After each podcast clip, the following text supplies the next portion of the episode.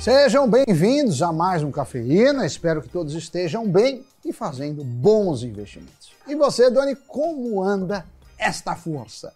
Salve pessoal, Sammy Boy não tá como a de um alterofilista como a sua, mas aí andamos, né? Mais um dia começa, um dia em que a gente tomara possa matar todos os dragões que aparecerem na frente.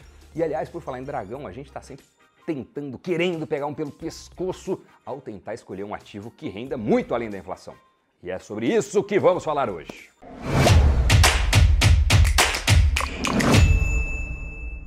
Pois é, como saiu recentemente a inflação de dezembro e quanto foi o acumulado de 2022, dá para saber de fato qual investimento ganhou em termos reais, ou seja, acima da inflação. E quando eu falo de inflação, estou falando do IPCA, né, que é, é o índice oficial.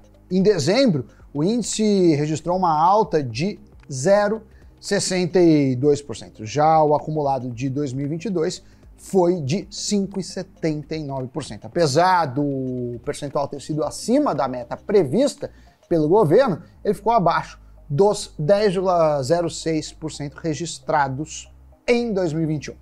Pois é, Sammy Boy, e cinco modalidades de investimento renderam acima da inflação entre um conjunto de 13 principais aplicações levantadas pelo TradeMap. E esse é o caso do índice de dividendos, de fundos de hedge, do CDI, do IMA geral, que mede o desempenho de uma carteira de títulos públicos, e pasmem da poupança. Até a caderneta ganhou do Ibovespa.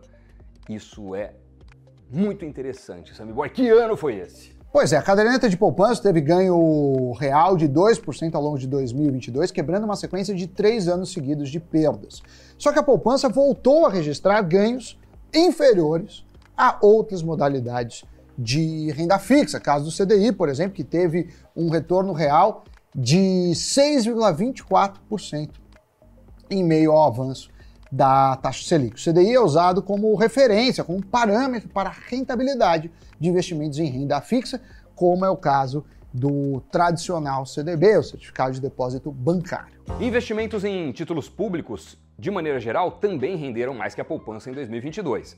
O índice de mercado Ambima, conhecido como IMA, teve retorno real, ou seja, acima da inflação, de 3,66%.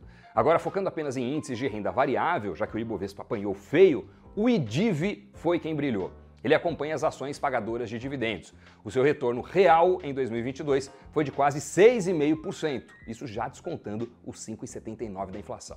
O IDIV ocupou a segunda posição do ranking, perdendo apenas para o IHFA, índice que mede o desempenho de fundos multimercado. A rentabilidade real acumulada foi de 7,45%. E olhem esse dado que interessante. Os fundos multimercados tiveram no ano de 2022 86,7 bilhões em retiradas. Essa soma bilionária já é o saldo líquido, né? Nesse caso, negativo entre entrada menos saídas. Só que foram justamente os fundos multimercados que tiveram, na média, o melhor retorno de 2022. Isso mostra como pessoas, né, os humanos, nós todos somos avessos é, ao risco e quando temos uma dor de, de barriga, tendemos a retirar o dinheiro. E muitas vezes nos arrependemos é, de ter feito isso. O brasileiro tem um perfil considerado um pouco mais conservador na hora de investir. E somado aos temores que surgiram, é até normal entender a corrida por segurança. Mas se é para falar de segurança, vamos focar agora em saber mais coisas do IDIV a segunda maior rentabilidade em 2022 e a melhor entre os índices de ações da B3. Ele tem ao menos 50 ações na sua carteira, que aliás foi rebalanceado em janeiro e fica em vigor até abril desse ano. Entre os papéis que entraram estão Irani, Marfrig, Lave, Curi e Vibra. Ah, já as ações que saíram do IDIV foram Bradesco, Bradespar, Copel, Tegma, Ferbasa e Grendene. Segundo a metodologia, para entregar o IDIV, os ativos precisam estar entre os mais negociados, ou seja, presentes em 95% dos pregões, estar dentro dos 33% dos ativos com os maiores dividend yields, né, distribuído nos últimos três anos, e ter uma cotação superior a um real. Outra regra é que se a soma dos yields dos últimos quatro quadrimestres for zero, ou se, durante a vigência da carteira, os ativos passam a ser listados em situação especial, como recuperação judicial, eles vão cair fora do IDIV.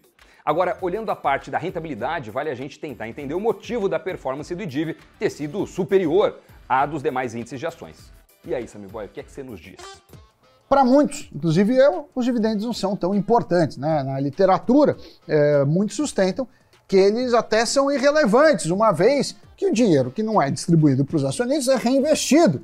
E inúmeras vezes esse reinvestimento é melhor para o acionista do que o pagamento de dividendos, já que esse reinvestimento pode ser a uma taxa muito atraente. Por outro lado, Doni, muitos falam o contrário. Ó, empresas boas pagadoras de dividendos são sólidas e usam o seguinte argumento: essas companhias têm baixo endividamento, lucros fortes, boa governança e baixos múltiplos financeiros, como o preço sobre o lucro.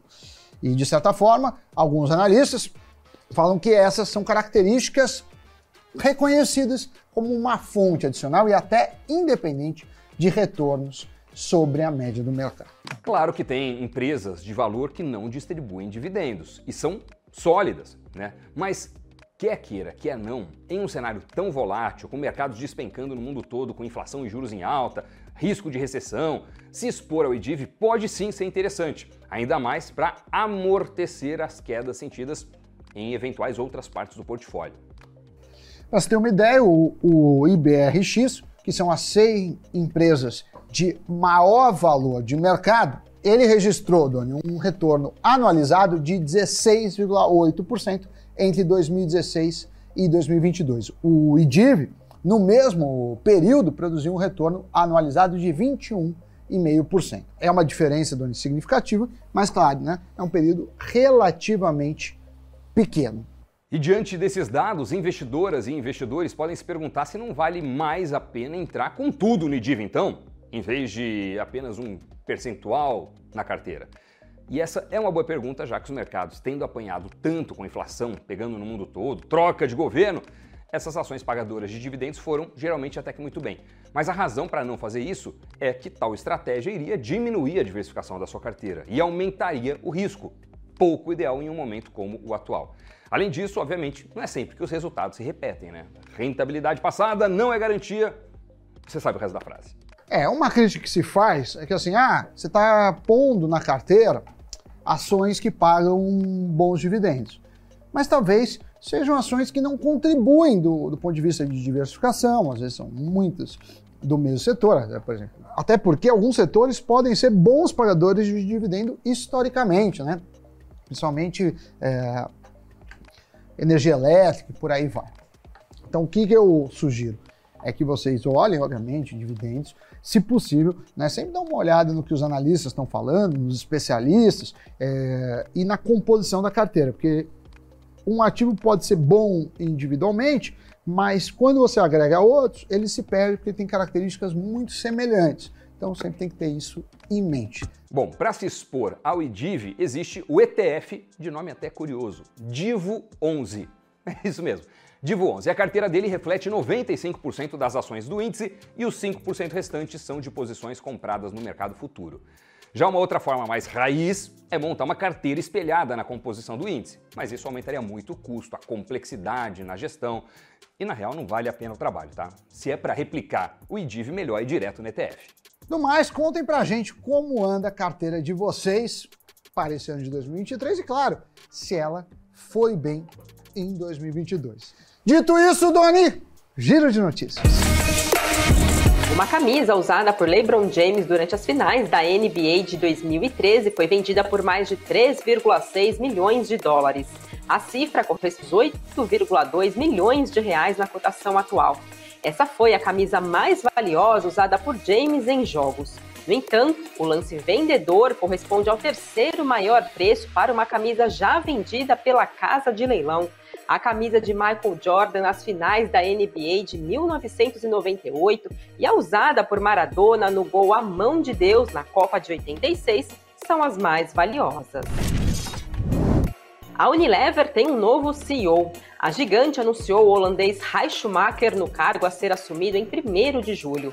O executivo substituirá Alan Jope, que assumiu em setembro do ano passado sua intenção de se aposentar da multinacional em meio a pressões de investidores.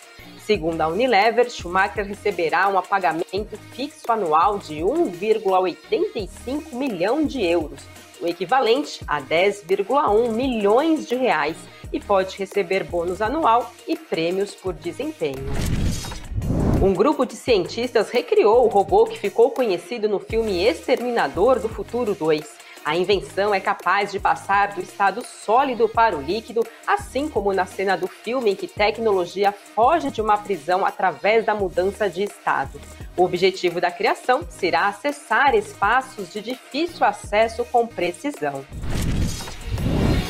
Muito bem, notícias giradas. Obrigado a você que nos acompanhou até aqui. Já que está no finalzinho do Cafeína, faz uma boa ação aí. Deixa o like nesse vídeo, deixa um comentário ou, se puder, melhor ainda, se inscreve no nosso canal Invest News. Sabe que várias pessoas que assistem a gente aqui ainda não são inscritos ou inscritas. Então, não custa nada e você também fica por dentro de novos conteúdos que a gente venha a produzir. Lembrando que tem programa novo todo dia de segunda a sexta, sempre inédito, trazendo alguma informação muito interessante, conhecimento, notícias produtos, classes de ativos, dividendos, fundo imobiliário, muito assunto para te ajudar na tomada de decisão do seu portfólio, do seu patrimônio, do seu dinheiro.